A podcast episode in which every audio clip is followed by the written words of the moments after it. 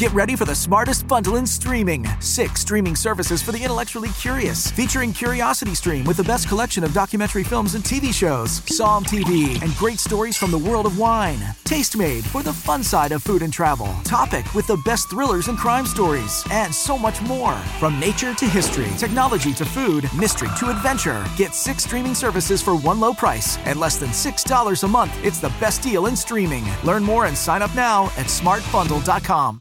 At One Day University, we feature hundreds of top rated professors from Stanford, Harvard, Michigan, Texas, UCLA, and other schools across the world to explore history, music, politics, art, science, and much more. Every Wednesday, our weekly scholar newsletter includes five fascinating short video clips of our most notable professors discussing a brand new topic, plus special reports and topical debates as well. Sign up for free at onedayu.com. That's O N E D A Y U.com.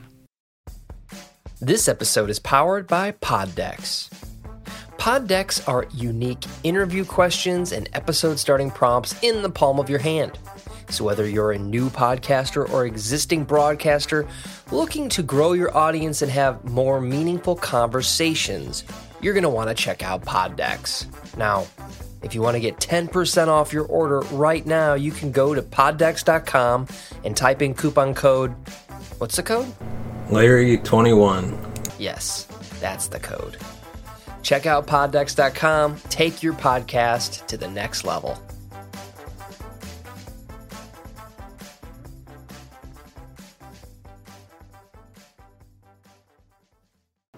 Welcome to Connect the Conspiracy with your host, Larry Elise.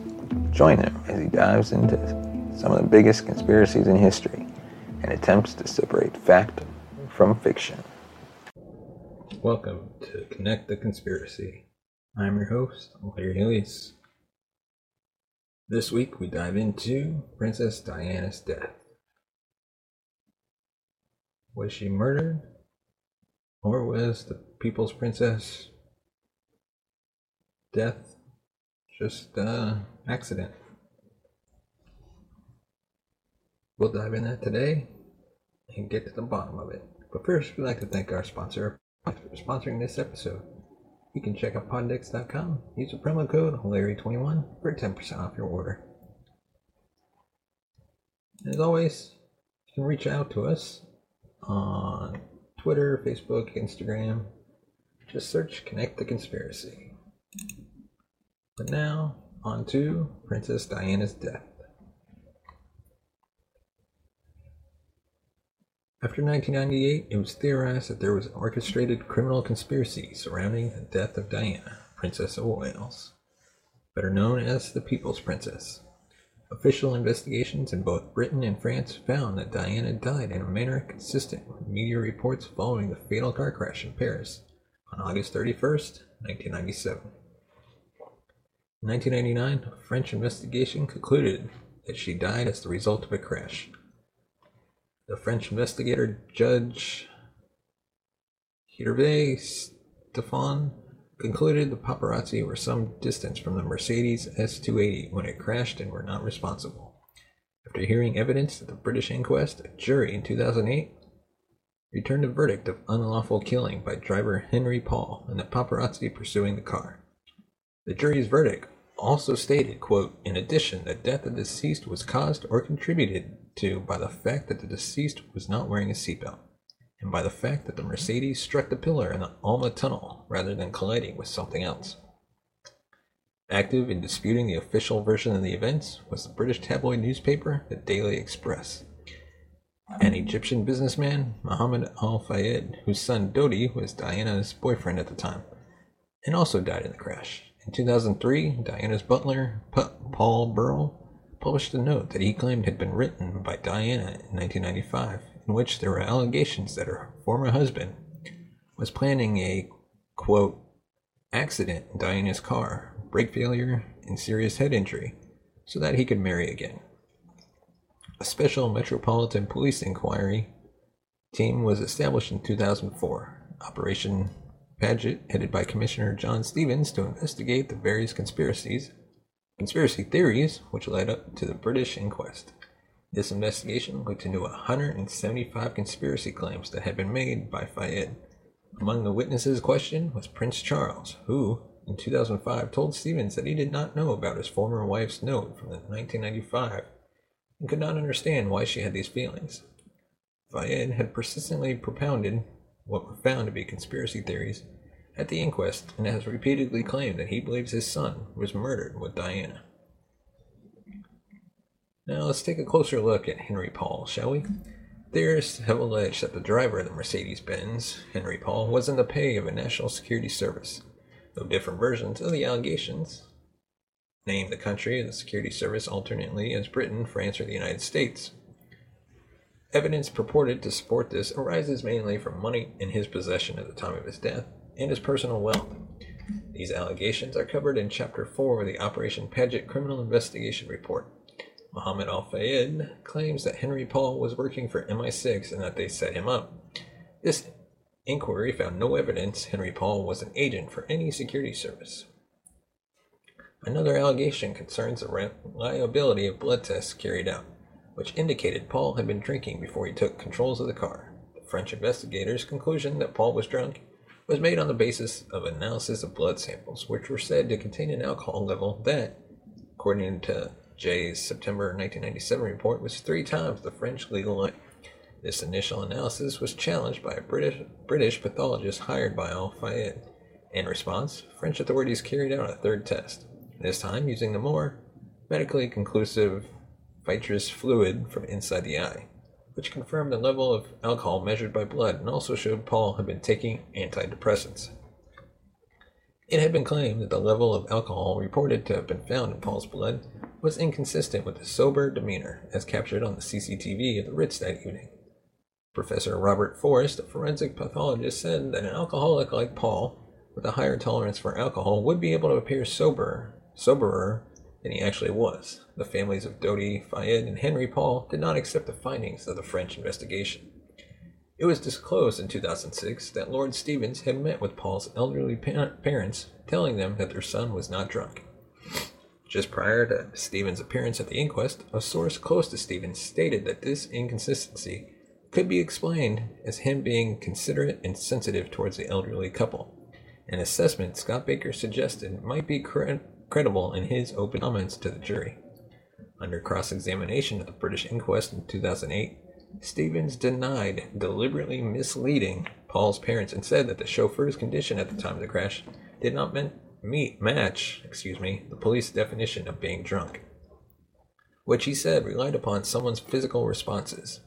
Stevens said that the available evidence suggested Paul had consumed only two alcoholic beverages, but this was not necessarily all that Paul had consumed, and that he was indeed under the influence of alcohol at the time of the crash. An expert cited in the report estimated that Paul had drunk the equivalent of five measures of Ricard, his favorite licorice flavored French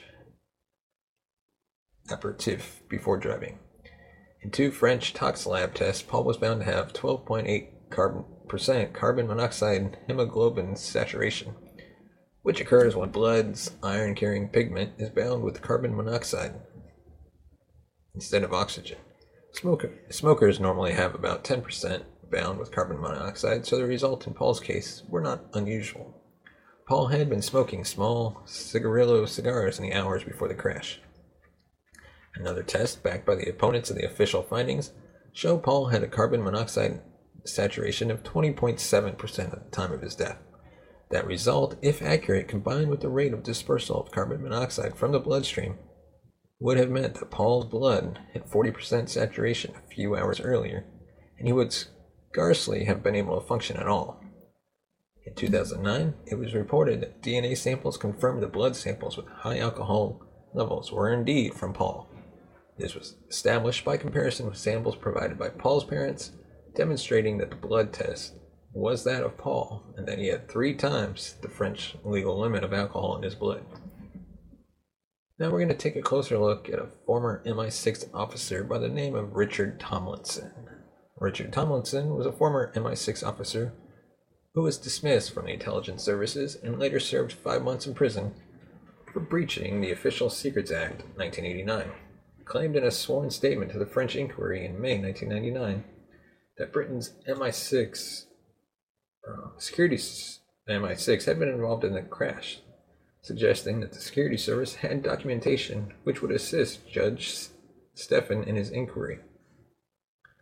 The previous August, he had been reported by the BBC to have claimed that Paul was working for the security services and that one of Diana's bodyguards, either Trevor Rees Jones or Kez Wingfield, was a contact for British intelligence. Tomlinson alleged that MI6 was monitoring Diana before her death told Muhammad Al Fayed that Paul was an MI6 agent and that her death mirrored plans he saw in 92 for the assassination of then President of Serbia, Slobodan Milosevic, using a strobe light to blind his chauffeur.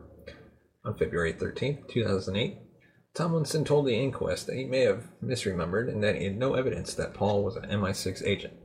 But he had said in the previous day's court session that Paul was supplying MI6 with information. Speaking by video link from France, Tomlinson conceded that after the interval of 16 or 17 years,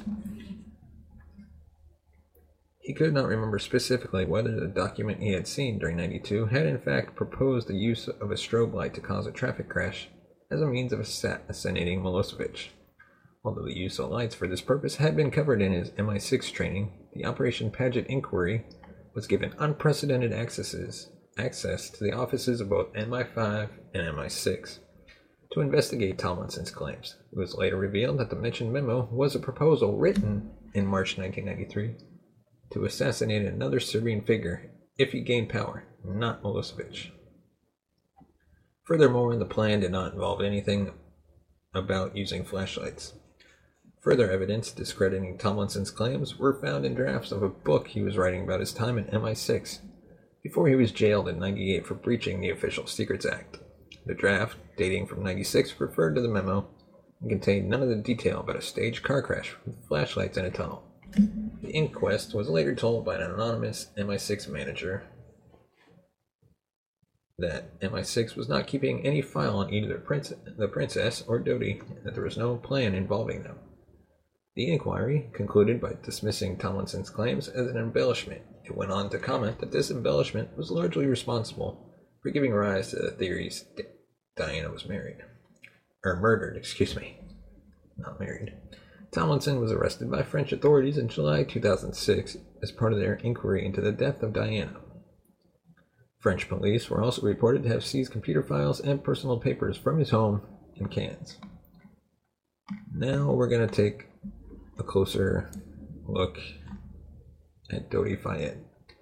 One of the main motives which had been advanced for alleged murder includes suggestions Diana was pregnant with Dodi Fayed's child and the couple was about to get engaged. The alleged dislike of the idea of a non Christian within the British royal family meant such a relationship between the mother of the future king and an Egyptian Muslim would not be tolerated. In Mohammed Al Fayed's view, which he repeated in court at the inquest in February 2008, Prince Philip, the Prince of Wales, Diana's sister, Lady Sarah, and numerous others were all involved in a plot to kill the princess and her son.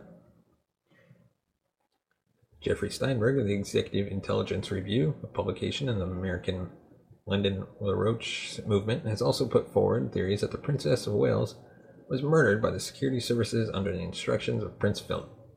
An article in the Daily Telegraph in 1998 reporting the EIR conspiracy theories alleged earlier links between the EIR and Al Fayed, while Francis Wheen reported the following year that Al Fayed's spokesman had advised journalists to contact Steinberg. Al Fayed made the assertion in television interviews that the couple were going to announce their engagement on the Monday after the crash, September 1st, 1997. Operation Paget commented that an announcement of such magnitude from the Princess of Wales would have been a substantial media event of worldwide interest and would have required significant preparation. No evidence was found that any such preparation had been made. CDC, uh, CCTV, excuse me, evidence shown at the inquest indicates that Dodi left Alberto Repossi Jewelers on August 30th with nothing more than a catalog. The store said in 2003 that the ring had been placed on Diana's finger in a St. Tropez hotel was being resized for future collection in Paris, but later admitted to writer Martin Gregory that he had received legal papers from Al Fayed, a client for more than 20 years. Al Fayed said the couple chose the ring in Monte Carlo and Dodi had picked it up in Paris the day before he died, after it had been altered. This statement of Al Fayed was contradicted by the statements of Claude Roulet, a shop assistant, and the CCTV footage. A CCTV recording demonstrated a ring had been selected by a Ritz hotel official. It was bought by Mohammed Al Fayed after the couple's death A few hours before the crash on the afternoon of August 30th, Diana's journalist friend Richard Kay received a call on his mobile phone from Diana in which she asked about what was likely to appear in the following day's Sunday papers about her. During this call, she made no mention of the, any announcement of any announcement she intended to make. More revealing was the statement given by Diana's eldest sister, Lady Sarah, who testified that in a phone conversation with Diana on Friday, August 29th, Diana spoke about Dodi Fayed in a manner that gave her sister the impression the relationship was on stony ground. Statements from other friends and confidants Diana spoke to in the week before her death, including her butler, her friend Lady Annabelle Goldsmith, and her spiritual advisor Rita Rogers, were unanimous that she was firm about not wanting to get engaged or married to anyone at that point in her life. A week before she died, the princess had told Goldsmith, I need marriage like a rash on my face. Diana's former private secretary, Patrick Jephson, said to the BBC in reaction to the publication of the Operation Paget report in December 2006 that her facial expression expression in CCTV footage of her at the Paris Ritz on her final evening with Dodi Fayed was one she would wear when she was disgruntled with a situation. However, CCTV images released on October 6, taken just minutes before their deaths, show a relaxed Diana Dodi affectionately holding hands. An inquiry witness was Hasnat Khan, a Muslim heart surgeon of Pakistani origin based in London, who had a relationship with Diana for two years. Diana had explored the possibility of marriage with him. This had been met with no opposition from the royal family, and Prince Charles had given his blessing. Khan stated that he had received some racist hate mail from members of the public because of the relationship, but had no reason to take what was said in this hate mail seriously. He also stated that he felt the relationship was not opposed by the royal family or any other branch of the British government, including the security services. Paul Burrell stated that Diana was still not over her breakup with Khan at the time of her death. It was also pointed out that Dodi and Diana had only met just under seven weeks before the crash at Al Fayed Villa in St. Tropez on July 14th meaning there were only 47 days from their first meeting until the night of the crash. Of those days, their schedules permitted them to be together for an absolute maximum of 35 days. From the analysis of Diana's actual movements, it is likely they had spent approximately 23 days together before the crash. John McNamara, a former senior detective at Scotland Yard, headed Al Fayed's own investigation for five years, from 1997. Cross examined at the inquest on February 14th, he conceded that he had found no evidence of a criminal conspiracy to kill the pre- princess, or that she was engaged or pregnant at the time of her death, apart from the claims Al Fayed had relayed to him. And now we're going to take a closer look at the potential pregnancy swirling around in this conspiracy. In January 2004, the form, former coroner of the Queen's household, Dr. John Burton, said in an interview with the Times that he intended a post-mortem examination of princess body at Fulham Mortuary, where he personally examined her womb and found her not to be pregnant. In an effort to examine the assertions made by Al Fayed, the Operation Paget had scientific tests carried out on pre-transfusion blood found in the footwell of the seat in a wrecked Mercedes the Princess of Wales occupied at the time of the crash. This blood was found to have no trace of the HCG hormone associated with pregnancy. The inquiry also extensively interviewed friends of Diana who were in close contact with her in the weeks leading up to her death. The evidence obtained from these witnesses was of a very sensitive nature, and most of it was not included on Operation Paget's criminal investigation report. However, it was reported that friends said she was in her normal menstrual cycle, and there was evidence she was using contraception.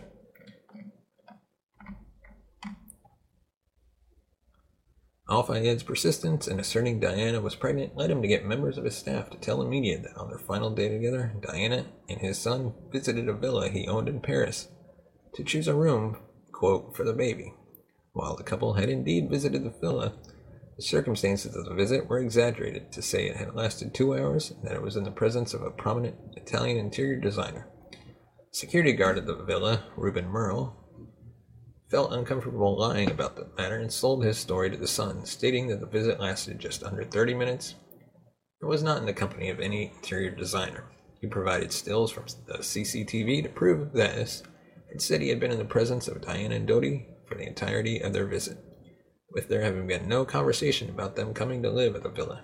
He later resigned from Al Fayed's appointment and initiated an employment tribunal for constructive dismissal after Al Fayed successfully sued him for breach of contract because of the CCT images he supplied to the Sun. Senior members of the staff made derogatory comments about Murrell and Trevor Reeves Jones in their statements to Operation Paget. In 2004, a Channel 4 documentary, The Diana Conspiracy, claimed that the butler at the villa, who, in a June 1998 interview with the ITV documentary Diana Secrets Behind the Crash, claimed to have shown the couple around with their intent being to live there, was not even present at the villa on the day he, as he was on vacation. Al Fayed first claimed that the Princess of Wales was pregnant at the time of her death to the Daily Express in May 20, 2001. Quote, If it is true, it is strange that he sat upon this information for three and a half years, Scott Baker said. And now, we're going to take a closer look at the CCTV images. The absence of CCTV images showing the Mercedes journey from the hotel to the crash site has been frequently cited as evidence of an organized conspiracy. According to the independent newspaper in 2006, there were more than 14 CCTV cameras in the Ponte La Alma underpass, though none recorded footage of the fatal crash. Judge Stephan was appointed as an examining magistrate in this case on September 2nd, 1997. On that day, by judicial order, he tasked the Brigade Criminal with identifying all video and photographic images along the route taken by the Mercedes. Lieutenant Eric Gigou of the Brigade Criminal led the team that carried out the work, initially by retracing the route several times and drawing up a list of possible locations. His report showed that the team identified 10 locations of CCTV cameras. None of these had any images relevant to the inquiry. Since they were principally security cameras facing the entrances to buildings, most of the cameras were not maintained by the city of Paris. The owners of the buildings to which they were attached operated them privately.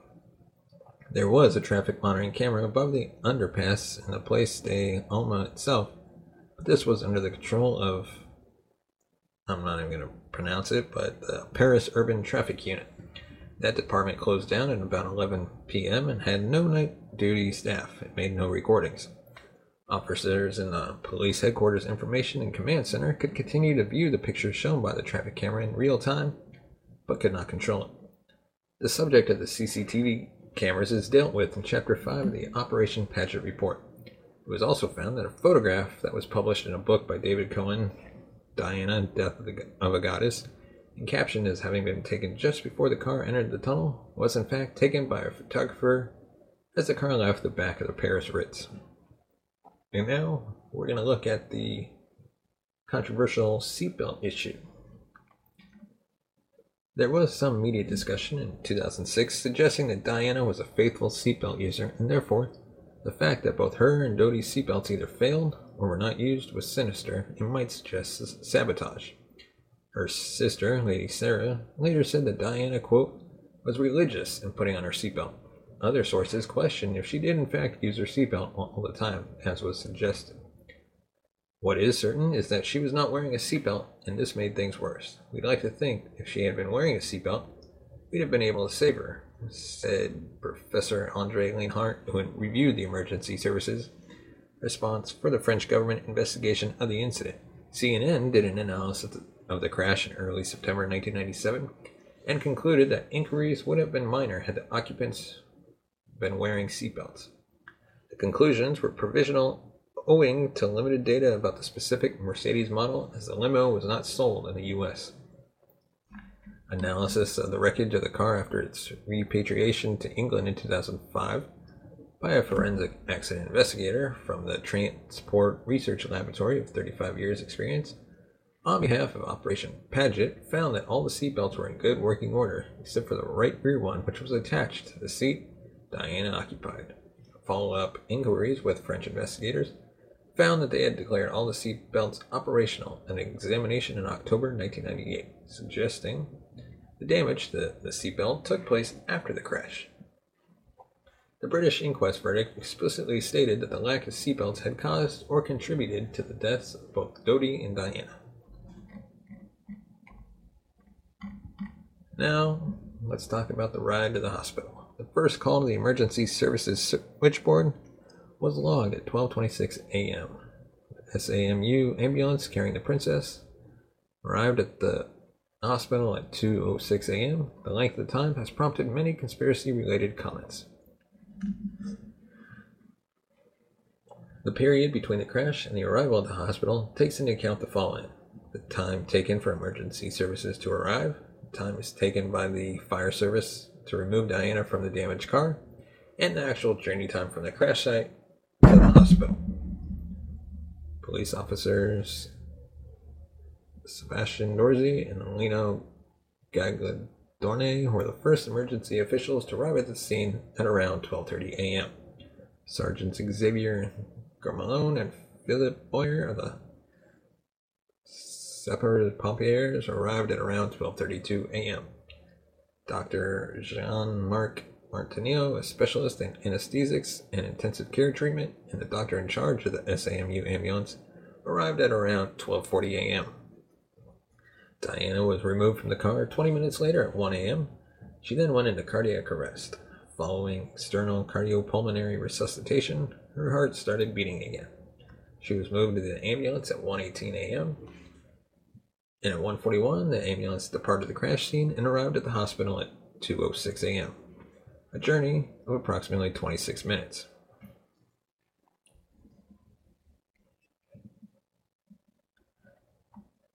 Then we're going to look at the body's embalming.